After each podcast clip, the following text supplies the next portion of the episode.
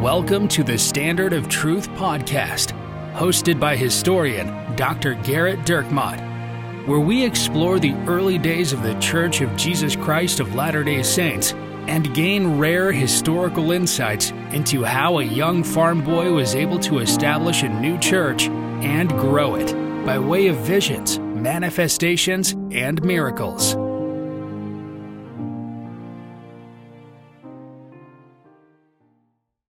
Hi, welcome to another episode of the Standard of Truth podcast. I'm your host, Dr. Gerrit Dirkmaat, and I'm joined by my friend, Professor Richard Leduc. Hello, Gerrit. In this week's podcast, we're going to talk about polygamy a little bit. I feel like, Not really. th- is it season 38 already? Season 38. I- uh, the people cry out. I, I don't care how much the people cry out. I, I don't think we're going to be doing. well, so it's it's an impossible. I feel like we're being. topic. I'm being forced to do something on polygamy against my will at this point. So the it, there there was a specific uh, thing that we're going to talk about, and polygamy is part of that thing, and so uh, polygamy will be brought up, but we won't be. Richard and I had a professor in college. Um, that we we took the same class mainly because uh, what why actually why in the world were you taking? I don't know. You hist- told me an upper division I was a history biology class. I was a biology major, and and he washed out of that. I, just so everyone knows. There- for those of you listening who are thinking, what level of biologist is Doctor Oh, yeah, yeah, I, I did wash out on that. Uh, but so um, you you said I had to take a I don't know a certain number of basic whatever classes, and But but it was an upper division. it was a terrible Civil class. War history class. You recommended to me what to take this kind class. of a horrible person am I? T- the worst. You Are we even friends? Th- it was the worst class that I've. it was it was absolutely well, brutal no, class. A great professor, Oh, he was great. Yeah, very smart. but he very he was very he hard was grader. so difficult, so hard a grader that I got my first paper back from him, and and I was pretty disappointed because I got a ninety percent on it, and I was like, "Jeez, I really worked hard on this," and so I asked the guy next to me, who was a senior, because I was a freshman taking this class, because it was an upper division history class. I asked the guy next to me, who was a senior, and, and I was like, "Hey, uh, how'd you how'd you do on?" it?" He's like, "Oh man, all right, I guess. I mean, I got a 70," and I'm like.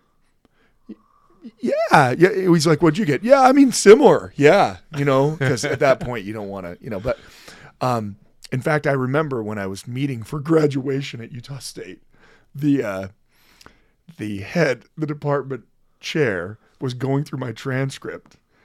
When he saw that I'd gotten an A in this professor's class, he was like, "Oh, you really are ready to graduate. You got an A in that class." yeah, the class was brutal. The class Why did I tell you to? Because I We thought I took- could help took- you through it or something. You probably. I think you wrote all my papers. No, the the thing is, is that no, Only half of them. no, no. So we we took actually several classes together. We took several history. I took a couple history classes you recommended. We took multiple then- philosophy. Classes yeah, those those classes were a blast. Yeah, religious philosophy classes. Everything I know, I learned with Richard in, in a philosophical The class. the philosophy classes were were a blast. But it was so this particular professor, you do a. So this is the thing. This will be funny to no one except for me. That's the list. So essentially, that's right. that- but you what he just described is this podcast. We're gonna laugh about something that people are like.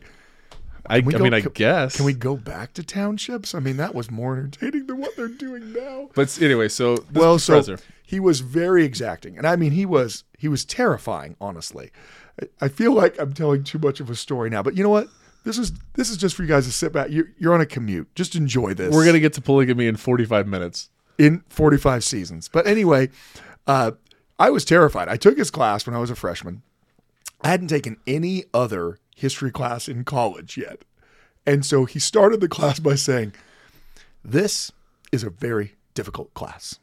He was he was always very. No, is that- is that- that's- yeah, he had a very short Eastern accent, right? He said, This is a very difficult class. If you are not a senior or an extremely talented junior, you need to drop the class right now. And I'm sitting there as a freshman, first class I've taken in college. And so I'm like, uh, so I went up and I talked to him and I was like, um, I like to read history and stuff. I don't know what I said, but I'm sure it came across. No, you were like one of the that. little rascals, like rubbing your with your hands in your pockets, Jeez, shuffling. mister. Jeez, mister, do you think I can still take this class? And and I said, I, I'm a, a f- a freshman, but I, I really love Civil War history. I've s- studied it a lot. And he was like, You're a freshman? He rolled his eyes at me and said, Good luck. And then walked away. So that, but but the reason why we bring him up. Wait, let me tell you one more story about it. Okay, yeah. I, I'm sorry to everyone listening. Oh my gosh! Please is, just fast forward to like 10 minutes in. Yep. And then you'll be in the middle, and then great. fast forward another 10 minutes. and then and then throw your a phone into a lake. and then we'll still not be on the topic when you get your phone back from that lake. To give you an idea how scary he was.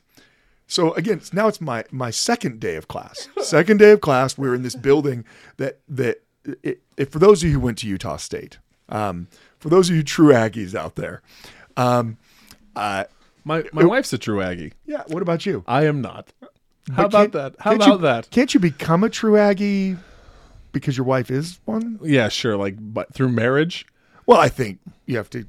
I went. To, so I went to Utah State for two years. I went to every college in the Greater Mountain West. Anyway, I've, I've interrupted. No, please go on. what other colleges have you failed out of?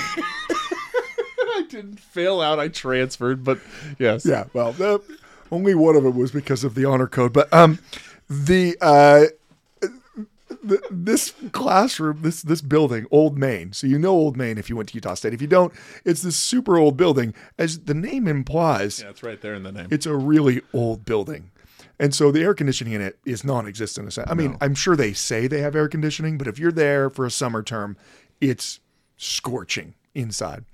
And uh, there was a student who came to class one day, uh, the second day class, and made the mistake of reading a newspaper in the back of the class while this guy was lecturing. I I thought that this guy must have like pulled a gun or something because the professor was lecturing. He's like, and that's why the North utilized the industrial heartland. And then he screamed, What is that? What is that? And so we all look. Are you reading a newspaper in my class? Get out. You have failed the class. You have failed. You just failed. Get out.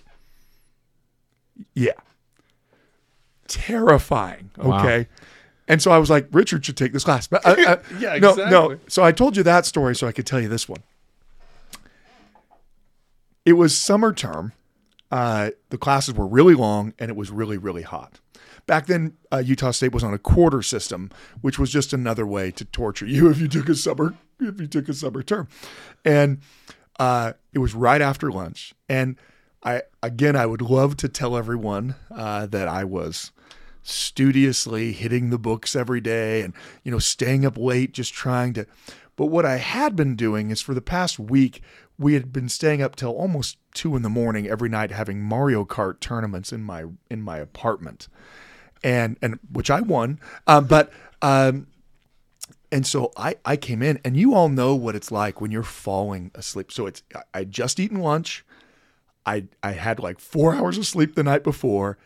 It was so hot in the room, and I could feel myself falling asleep. Feel it. I, I feel it. I'm doing the head bob thing where your head kind of like goes forward, and then you, you like bring it back up, and you like you know you, you whiplash. the yourself. listeners of our podcast are very familiar with this.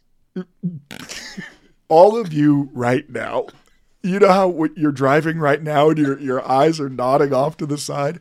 That, and so I feel myself. So I'm doing every trick in the book to try to stay awake. It's it's a two hour class. I'm like 30 minutes in, and and so I'm pinching myself. I'm biting my tongue. I I am legitimately at one point taking a pen and jamming it into my hand, hoping that the pain will keep me awake. Because I just watched him throw a student out of class permanently for reading a newspaper. I can only imagine were I to fall asleep in that class, that you know they they'd be holding memorial services for me, uh, and this uh, this professor would be the one at, you know speaking at him. But at any rate, I try as I might, I must have fallen asleep. Now, the way we were sitting in the room, it was kind of a semicircle around the room, and I was on the second tier of, of desks with the wall right right behind my head. And when I fell asleep, my head must have gone backward rather than forward. And so, what awoke me was what the the thunderous sound of my head slamming into the wall. It was so loud and so hard that it woke me up, and it just you know, just I, I don't know. How, I mean, I can't you know replicate it here in in what we call a studio, but is really just a spare bedroom. Um, uh, and of course, he was on the other side of the classroom, thankfully whips around like he is ready to he's ready to fail yet another student. And everybody looks over. And it, you know i can only credit the spirit with giving me the idea of what to do next because everyone looked over at me. And so i just looked behind me like the sound had come from outside of them. What is going so so i look behind me. Everyone looks. He's got daggers shooting out of his eyes. He sees us all looking at the wall behind me and then he just goes back to lecturing. I the only reason I'm here today, the only reason I got my degree was thankfully he he didn't realize. But we told you all those stories to tell you this one. First of all, I I can't imagine why you took his class. I can't either. I can't imagine I why someone's have- still listening to this. No one's listening to this. That's the best part. My, told you that my mom's listening if she can figure out how to download it. Rachel's listening. I think Ari gave up on us after we wouldn't pronounce Missouri the right way. I mean, but uh, uh, the the way that he taught was he was he was a great teacher. Look, I I, I was terrified of him, but he was a phenomenal teacher, and uh, the way he taught though was because he's as a historian. The reality is, no matter what comment you ever made, it was never exactly right because it couldn't be. And so he did this in both of our classes. Every time anyone made a point. So if if if someone would raise their hand and say, "So does that mean that that Southerners during the war were deliberately holding cotton back so that they could they could you know cause the British to intervene because they needed Southern cotton?" And he would get very contemplative. I mean, eyes would kind of he'd, he'd, he'd, he'd relax back into himself, put his hands up to his up to his face, and he'd say, "That's that's part of it. That's part of it. That's part." He would say that four he or five would, times. He would class. say that's part of it to any Yeah. comment that was ever made. Yeah. I It- mean, I remember making a comment about the religiosity of Abraham Lincoln because he had made a very big point that Abraham Lincoln wasn't a member of any, you know, denomination, right? So so he wasn't, you know, you weren't able to have the Presbyterians just get right behind him. And uh and I and I I read in class the the letter that that he had written to this this woman who had lost multiple um, children in the Civil War, where Abraham Lincoln, you know, references the Lord and hoping that the Lord would comfort. Of course, you also have the the second inaugural address where Lincoln points out pretty clearly that um, that that it is possibly the judgments of God because of slavery that have caused the war to be so terrible. And so, you know, I, I brought this up as as Lincoln's religiosity, you know, and and he very very contemplatively, you know, that's part of it. That's part of it. It's part of it. It's part of it. Uh, yeah, no, that's exactly it. It was it was absolutely hilarious. His But class was, I still, class was I'm actually rethinking whether or not I'm a good person if I suggested to Oh, there's you- no reason. Yeah, no, I've already rethought it, and it, you're not. Next week, our co-host will be Angie, my wife, as Richard is no longer my friend. Once he, this is 21 years in the making, he realized, why did you have me take that class? Probably the same reason I went back to go get my PhD. You're like, oh, you're gonna love it. Uh, That's like a quote. Oh my gosh. No, I- oh my, you're gonna love it. I recall love it. multiple conversations where I, I begged Richard. I pleaded with him. I said, Richard, it will be the worst thing that you have ever done in your life. we we've joked about this too. Like it's like going on a mission, right? Like when you're getting ready to go on a mission, people who have been on missions are like, it's the hardest thing you'll ever do, and it's you're gonna love it the most. It's the greatest experience of your life, and it's the hardest thing you'll ever do. And then you get out on your mission, you're like, how come no one told me and this you're was like, gonna be why so did hard? everyone lie to me about this? This is the. I mean, because you, you know, all you hear when someone tells the stories, right? Like, there I was. My companion wanted to go back early to the apartment. I said, no, Elder, we're gonna finish knocking every door on this street. It was raining. I was raining. We, we in, know. my, in my mission, it rained twice a year. but it was raining in every story that you ever told about your mission. And we knocked on that last door with the light on. Whole family was baptized. I mean, that's that's what you hear in that every family, welcome home. David A. Bednar. Yeah, that's what you hear from every. so now you converted an apostles family. I'm pretty sure you did. At any rate, the point is that. Oh my goodness! I apologize to everybody. This is worse than the Treaty of Guadalupe Oh, Hidalgo. so much We're going to do the Mexican War. We we have plans. We have plans to do some um, some history related uh, the ones that are just history for those of you who are tired of talking about religion. Well, s- well, so yeah, no, that's the thing. So last last week's podcast was about the Fourth of July, and how much uh, early members of the church hated the country, and That so so true. now we're gonna do a whole U.S. history, uh, a bunch of episodes on U.S. history. And you know that I mean, I, obviously, I, I love U.S. history, and we're going to talk about it. But um, the reason why I brought up that certain professor was um, there is so much about plural marriage. There are so many different aspects to it. There are so many different time periods. There are so many different people who practice it that the reality is it's try, like trying to wrap your arms around a cloud, right? Y- y- y- you can't really ever do it because no matter what you try, it something escapes you. So we're not going to dive deep into it, but one of the questions we're going to respond to today, if there's any time left, you can tell I've deliberately tried. Oh, and we're out of time. Thank you for about- joining oh, us. Yeah, on let me the- talk about college for twenty minutes. yeah. I thought, you know, is there any way we could talk about what kind of uh, cable uh, I'm subscribing to uh, so that we can get past the time? But um, this this topic we're going to talk about today touches on plural marriage, and so because of that, I want to, uh, um, I, I want, you know, to, to just let everyone know, I'm not going to be able to go into everything there is, and I'm certainly not going to be able to answer every question on plural marriage.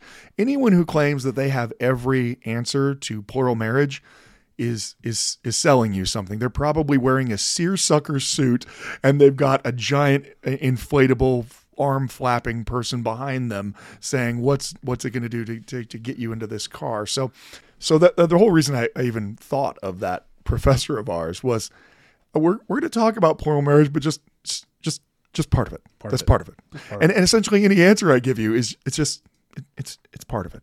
And and that, honestly, that's kind of the way you need to approach that topic. I know that every person who's ever you know decided to film anything for Netflix thinks they know everything there is to know about Latter Day Saint practice of plural marriage, but the reality is we're talking about tens of thousands of people over the course of three quarters of a century. There are so many different experiences, different sources. We're talking about hundreds of thousands of individual sources on the topic, depending on what era and what you're talking about. So, no matter what we cover, like our esteemed and also feared professor from yesteryear, it's just it's it's part of it. It's just part of it. So you have to you have to take it with a grain of salt. So an email that we received, gentlemen. Well, first of all, that's that's already higher praise than I, we deserve. I feel like he doesn't he hasn't listened to very many of the podcasts. Obviously not. He certainly didn't listen to the last 18 minutes. Gentlemen, on the topic of uncanonized revelations of Joseph Smith, I would be very interested to hear your thoughts on the 1831 revelation attributed to Joseph Smith by W. W. Phelps in his 1861 letter to Brigham Young.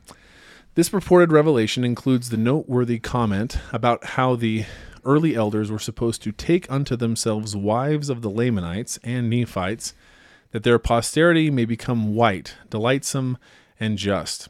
For even now their females are more or are more virtuous than the Gentiles.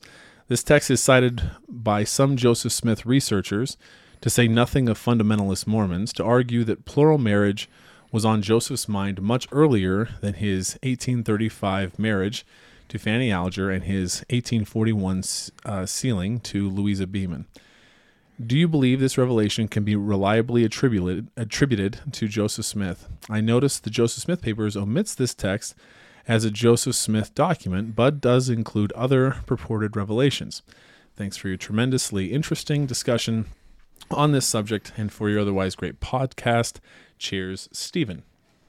Well, thank you, Stephen. That that that was quite an erudite email. Yeah, and, very well uh, written. And and I realize that this is a little bit in the weeds, but if you want me to talk about plural marriage at all, that's the only way we're going to get the, that. The only way we're going to do it is in a way that's completely non-replicatable by anyone. Uh, no, um, what he's referencing is that there is um, an 1861 letter that is written um, to Brigham Young by uh, W. W. Phelps. So Phelps, obviously, longtime member of the church, and in this letter he provides the text of a revelation that he will will state is is coming from Joseph Smith from July of 1831. Now, one of the things that that uh, Stephen points out, and and and Stephen himself is a is a researcher and a teacher of, of, of early church history, so I I think this is that's why this is something that's on his mind. Um, is that this is not a featured document in what would have been Documents Volume 1 or Documents Volume 2 of the Joseph Smith papers. When I say a featured document, what I mean is it's not one of the things that we present as, hey, here's a Joseph Smith document. And as you know from our previous podcast, we that the Joseph Smith papers featured revelations whether or not they were published, right? So if Joseph wrote a revelation down in his journal, that's still a revelation as far as the Joseph Smith papers are concerned, even if it wasn't ever published. And so there's a lot of things that go into determining whether or not something is a Joseph Smith document. And so maybe it wouldn't be too bad to spend a little bit of time on this anyway, because most of you have stopped listening because we talked about our early academic days. I also mentioned townships in the Treaty of Guadalupe Hidalgo. Why don't we just go for broke and I talk to you about archival decisions about whether or not something constitutes being a quote Joseph Smith document? What we mean by that is there's a certain criteria, right? So let's say you're going to publish all the all of the papers of George Washington. Well, how are you going to decide whether or not something is a paper of George Washington? Some things are pretty easy, right? Here's all the letters that George Washington wrote. Okay, well that's that's pretty easy. Um, but what about uh, here is the minutes of meetings that George Washington was in? Okay, okay with the, the meeting. But here's someone who, 40 years after Washington is dead, is claiming that he remembers word for word what was said in the minutes of a meeting when they were planning to attack the, the Hessians, you know, in the Battle of Trenton. Well, is that a George Washington? They're saying this is what Washington said, and they're giving it word for word, and Washington said this. Well, most Washington researchers would say that's an interesting comment, but it's not the same thing as a, a, a, a, viable Washington document. So if we had someone writing in their journal, right, who was there, President Washington, well, he wasn't president yet, but maybe, you know what? Maybe he had foreknowledge. Maybe he was one of the people praying with him in Valley Forge. Well, it was you know, 40 years later. Yeah, yeah, right. President Washington said to me, well, if he's writing it in the journal at the time. Oh, I, I, see, I see. Yeah, if he's writing it at the time, then then that would make a researcher feel much more comfortable. And this is a real problem, especially when it comes to Joseph Smith materials. Uh, in fact, there's lots of people who contact us and say things like, hey, how come you didn't include uh, what my grandfather said Joseph Smith told him as one of the documents. Well, because generally speaking, and, and look, different projects have different standards, but generally speaking, reminiscent accounts, meaning when someone is looking back and saying, oh, yes, I remember so and so said this, are not strictly speaking considered representations of of that that speaker or that that person from the past.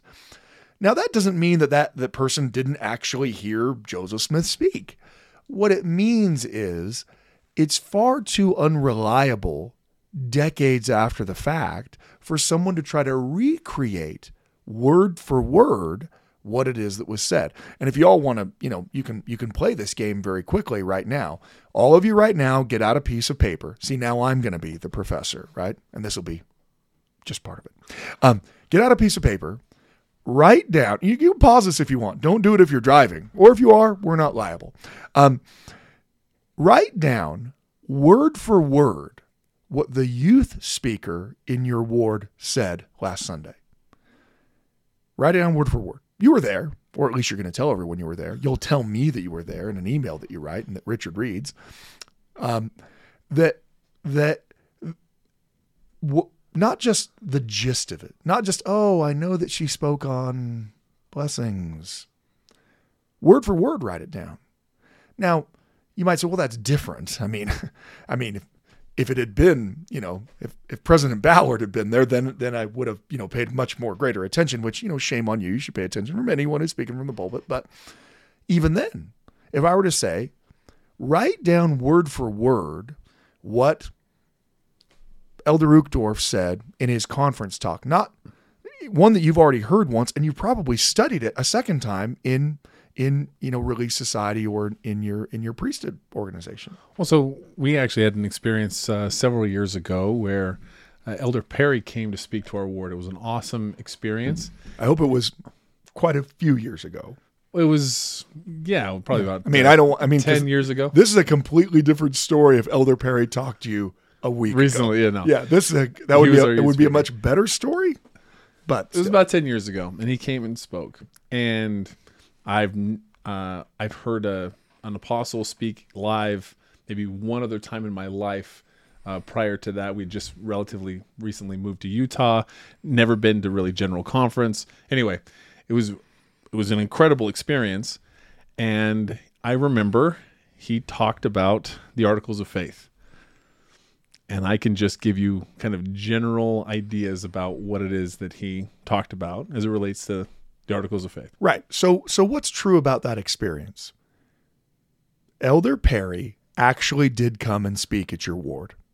You were actually there and you were actually touched by what he had to say. Right? That that's Absolutely. true. But that's very different than you publishing by memory a transcript of what he said. You saying he talked about the articles of faith and it was incredible is very different than, and let me quote now from Elder Perry.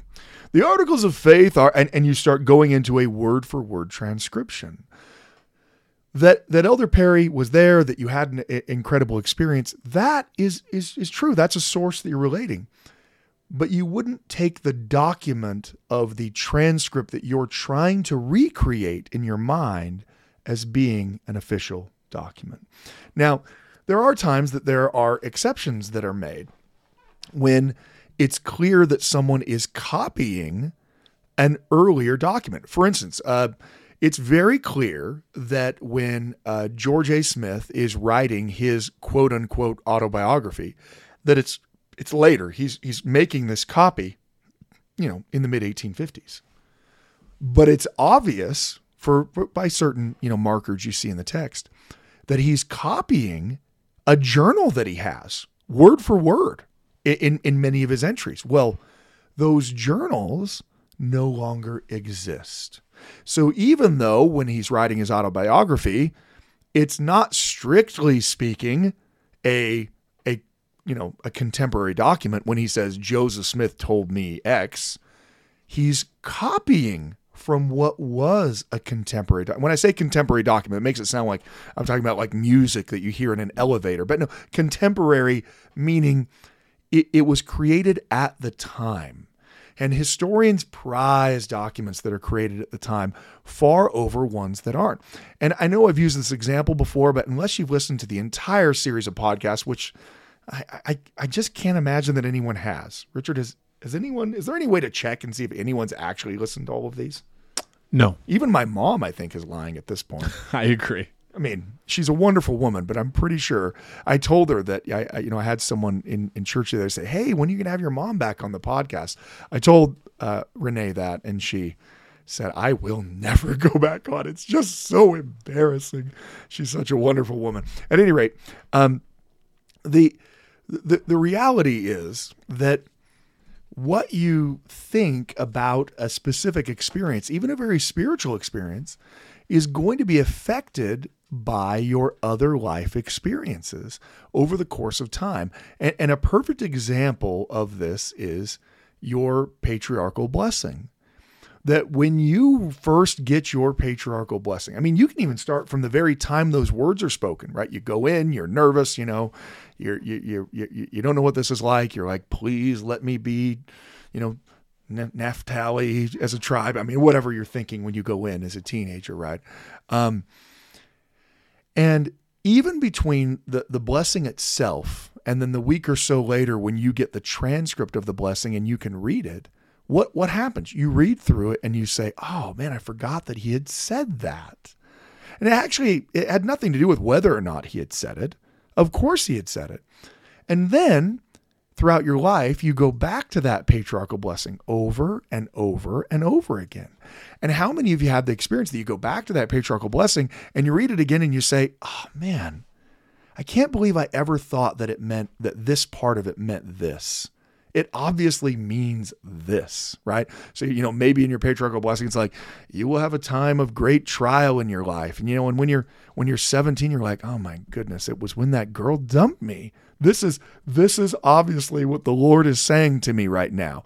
And then, you know, later in life you have teenagers and you're like, I can't believe I ever thought it was because a girlfriend in high school broke up with me because teenagers exist in the world. And and this is obviously what it was. The point of that is that what you think your patriarchal blessing means is entirely affected by what's actually going on in your life and what your experiences are. And and the way you interpret it. If someone asks you right now, what does it mean? What you say to them will will differ depending on what your life experiences have been. Well, this is what I think this means. That's the same problem with non contemporary sources. No matter how desperately we try, we won't be able to forget the events that have happened in the intervening years. I mean, this is kind of like, you know, my my wife likes to watch a lot of uh, like investigation discovery shows. I'm convinced that it's because our wives are clearly planning to murder us, right? I mean, because they both like those shows, right? Absolutely, I mean, Dateline, all. Yeah, and so and it's always you know the the guy coming on like, but but David never made it home did he? You know, that kind of thing. And and then, you know, they they're telling, you know, how these horrible, you know, things happen. But the the, the reality is try as you might to replicate exactly how you felt on the day that you were married or on the the the the day that you received your patriarchal blessing or the day that you first you know first day on the mission unless you wrote it down at the time your memory is going to be affected by the fact that you know what happens next.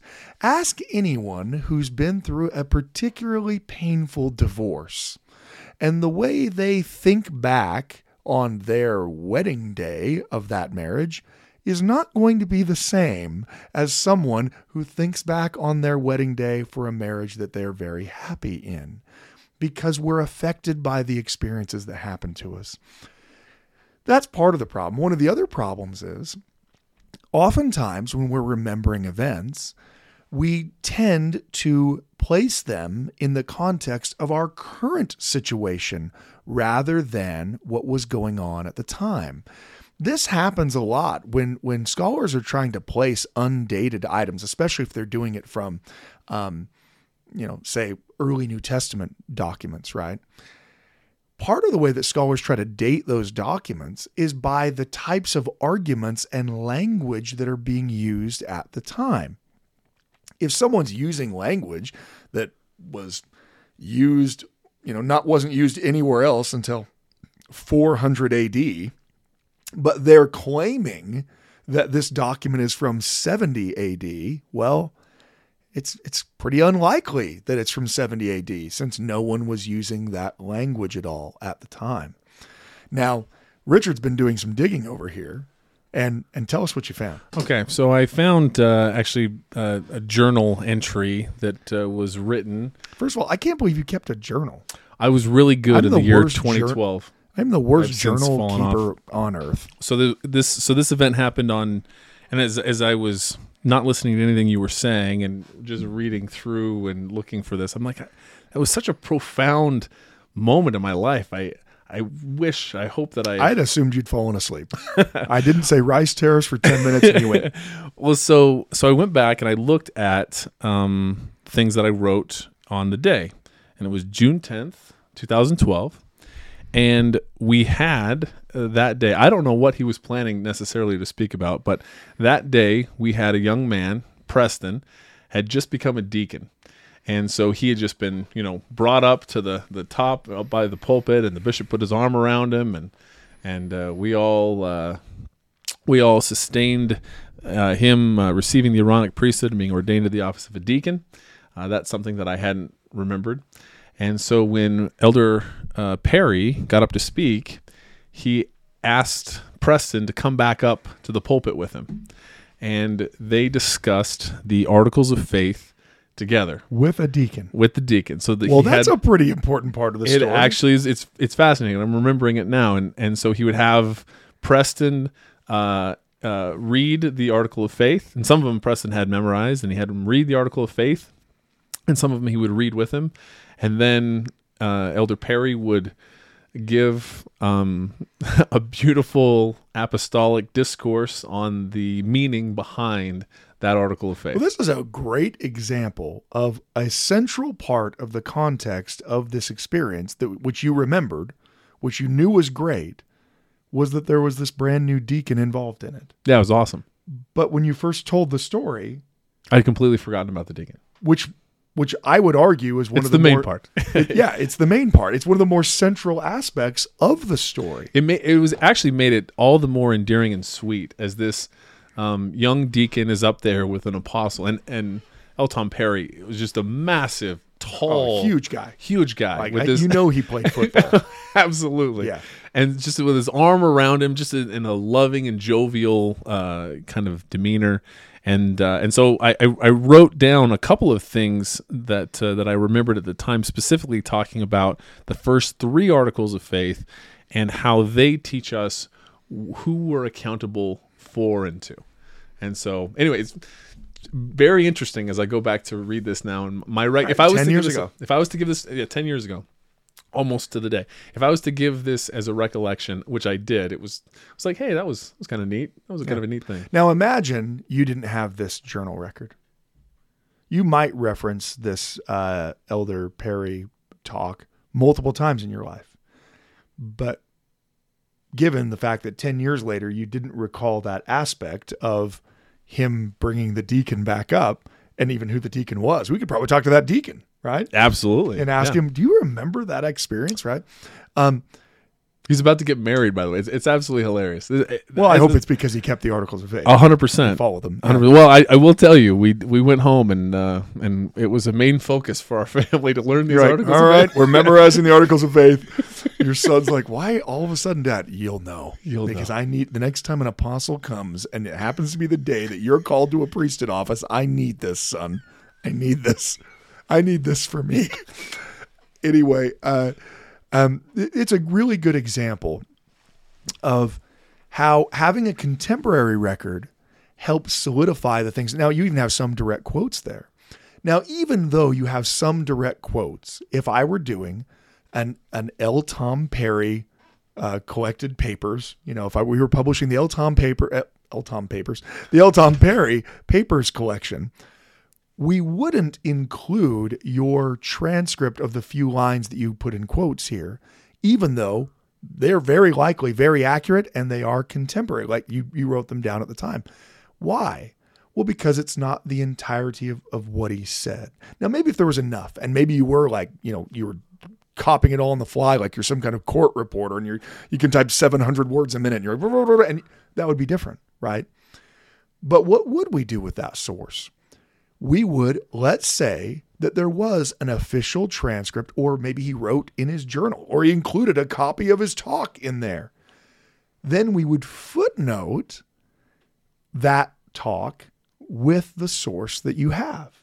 You know, one of the uh, one of the uh, members in attendance, you know, the the ward, you know, building coordinator, Richard, I don't know what you were at the time, uh, you know, wrote in his journal that Elder Perry said, and that's how we do it. So you would be a footnoting source. You'd be a source that would let us provide some insight into the the talk, but we wouldn't feature, you know, your your what you wrote down as the talk. You can see the difference there. Yeah. And so with Joseph Smith sources, we have this problem all the time because especially by the late Utah period, there are all kinds of people saying, "I remember when Joseph said X," and in general, in fact, almost in total, uh, that recollection is not a Joseph Smith.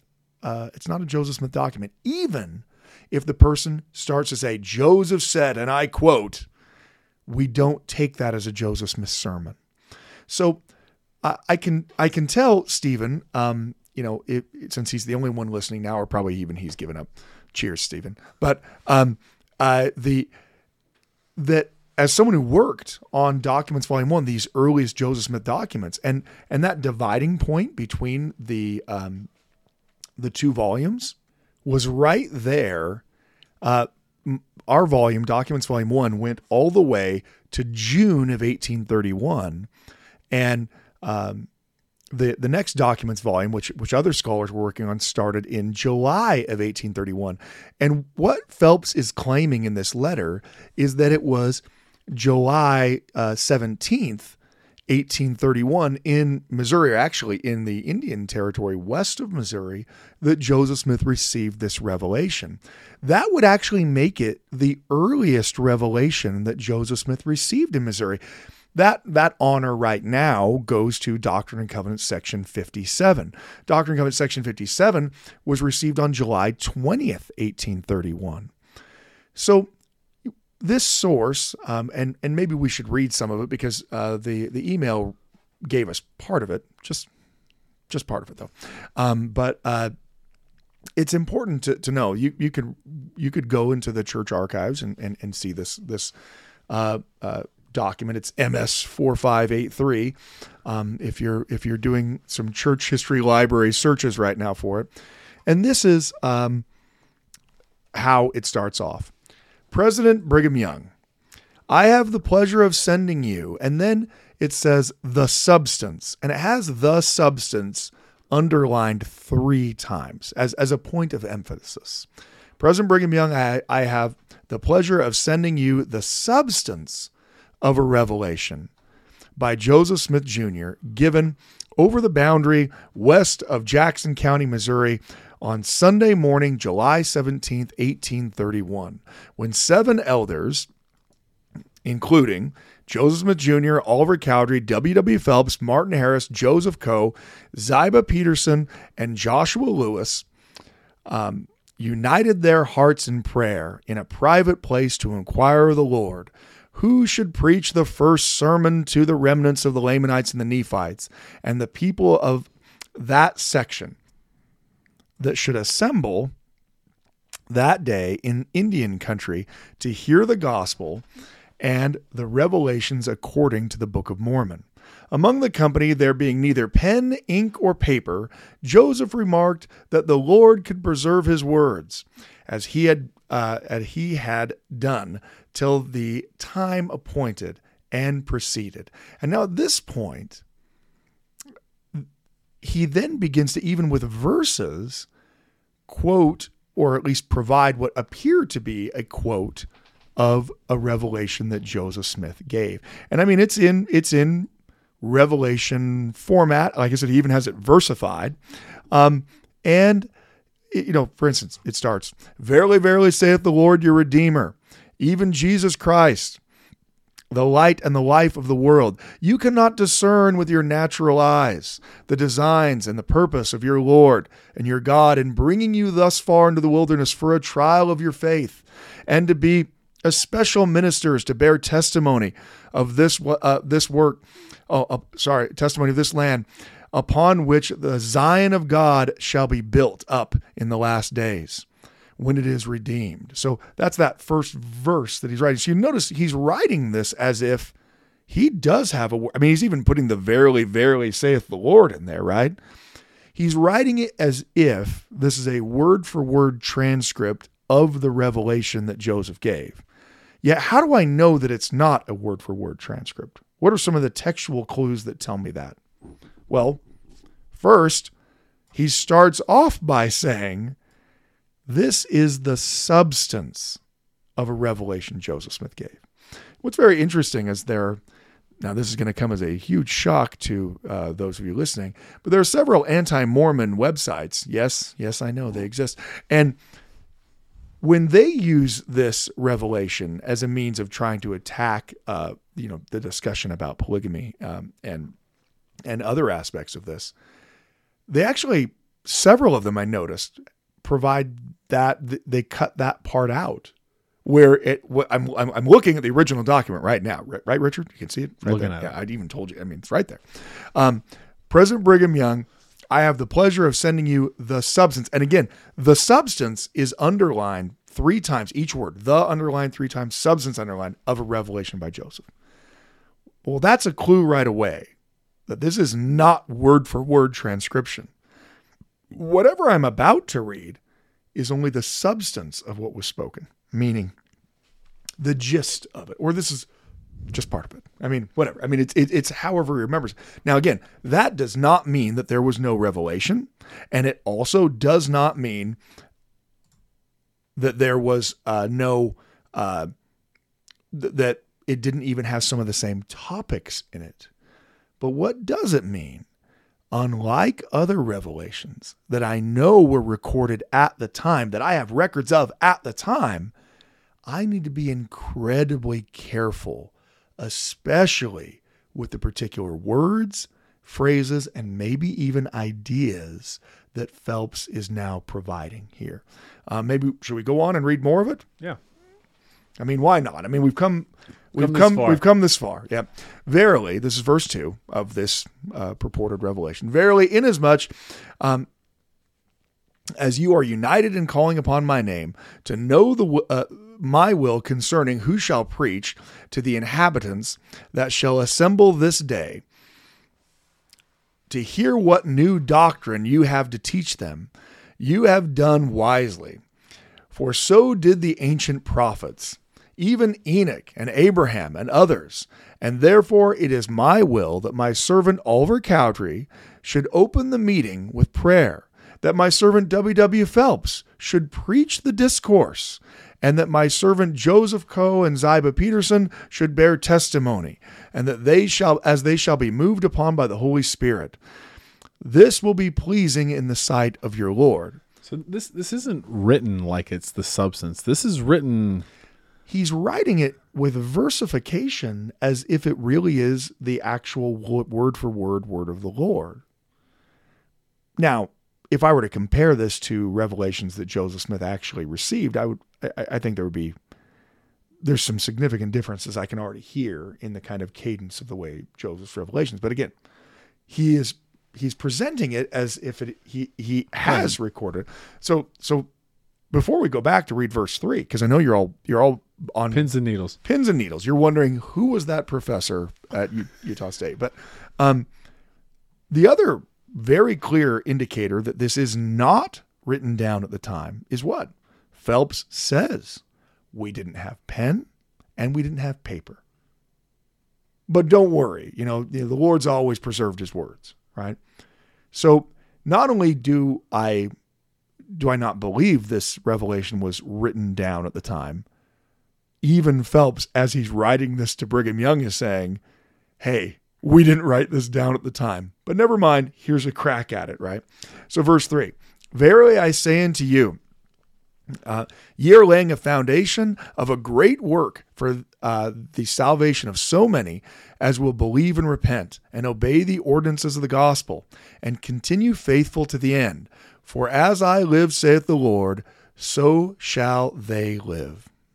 Verse 4 Verily I say unto you, that the wisdom of man in his fallen state knoweth not the purposes and the privileges of my holy priesthood, but ye shall know when ye receive a fullness by reason of the anointing. For it is my will that in time ye should take unto you wives of the Lamanites and Nephites, and their posterity, oh, sorry, that their posterity may become white and delightsome and just, for even now their females are more virtuous than the Gentiles. Gird up your loins and be prepared for the mighty work of the Lord, to prepare the world for my second coming, to meet the tribes of Israel, according to the predictions of all the holy prophets since the beginning for the final desolation and decrees upon Babylon. Sorry, sometimes I'm a little halting reading this. I'm trying to do it on the fly from the from the original, and you know sometimes Phelps crosses his L's, even though it's an L. Well, just, when you're thinking about the desolation of Babylon, you're going to cross an you're L. You're going to get excited. You're going to get excited. Oh, Babylon's going to be destroyed. Let's L. throw a few crosses in there. Anyway, uh, it goes on. Uh, for as the everlasting gospel is carried from this land in love for peace to gather mine elect from the four quarters of the earth. For Zion, even so shall rebellion follow after speedily, with hatred for war, until the consumption decreed shall make a full end of all the kingdoms and nations that strive to govern themselves by the laws and precepts and force and powers of men, under the curse of sin in all the worlds. That's the end of, of what he's labeled verse 5 here. He then continues with verse 6 Verily I say unto you that the day of vexation and vengeance is nigh at the doors of this nation, when wicked, ungodly, and daring men will rise up in wrath and might, and go forth in anger, like as the dust is driven by a terrible wind. And they shall be the means of the destruction of this government and cause the death and misery of many souls. But the faithful among my people shall be preserved in holy places during all these tribulations. Now, this is very interesting here that he's this he's, he's alleging here at this point that Phelps is uh, is claiming that Joseph has received a revelation about a coming civil war. This would be a year and a half earlier than when we know Doctrine and Covenants section 87 to actually be received. So now you can already start to see some of the problems that a historian's dealing with. Phelps is recalling even earlier than we have a document that uh, that Phelps did it, that he actually received a revelation about the coming of the Civil War. That Joseph spoke about the coming of the American Civil War as a miraculous thing that we've already talked about in a previous episode that you've probably already gone back to listen to after you got this far into this one. But that also starts to make you a little wary of it. Why? Well, when is Phelps writing this? August 12th of 1861. Well, what's only happened a few months earlier? April of 1861 when the hostilities of the American Civil War have commenced.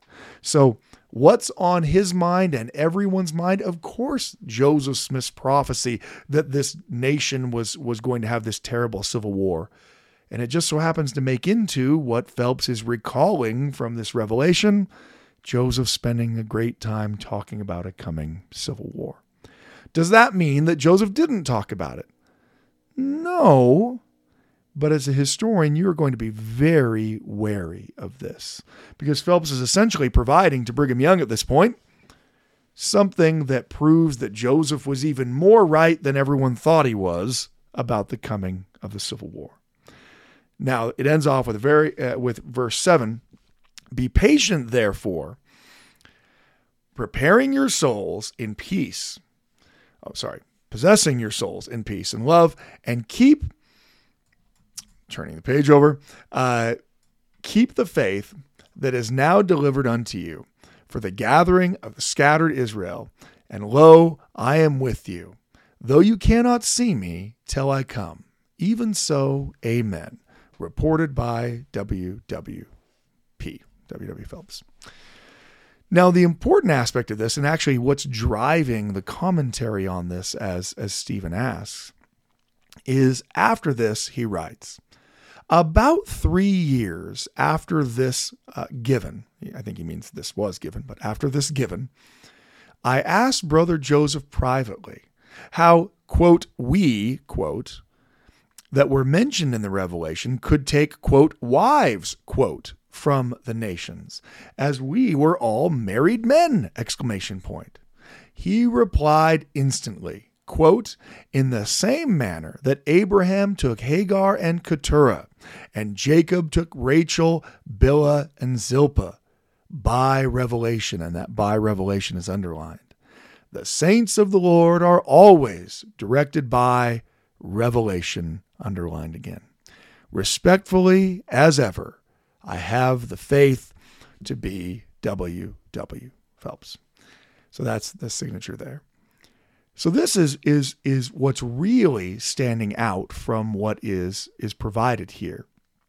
That this isn't just a revelation that isn't known, but the point of the revelation is a July 17th, 1831 commandment from God for these men not to just marry among the Lamanites, but to do so polygamously.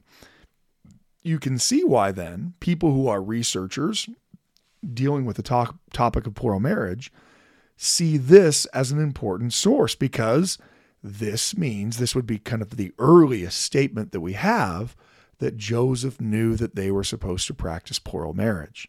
Now, it is a very problematic statement for all the reasons we've already said, but it's actually even more problematic than that, right? Even Phelps, in his oh so expert recollection of the word for word of this revelation that wasn't written down, writes about three years after this. Well, well, it was it three years after? I mean, you'll notice when people talk about it, he said that in 1834 he talked to Joseph. Well, actually, I don't even know if it was in 1834. Could have been 1835, could have been 1836. I mean, we started off with you saying that L. Tom Perry talked to you last week, and I had to remind you that he was dead. and at, only at that point were you like, oh, yeah, it was a decade ago. I mean, obviously, I'm being facetious here with my friend, but but you can see how the, even that's problematic. What is he saying? That none of the men at the time apparently made that connection.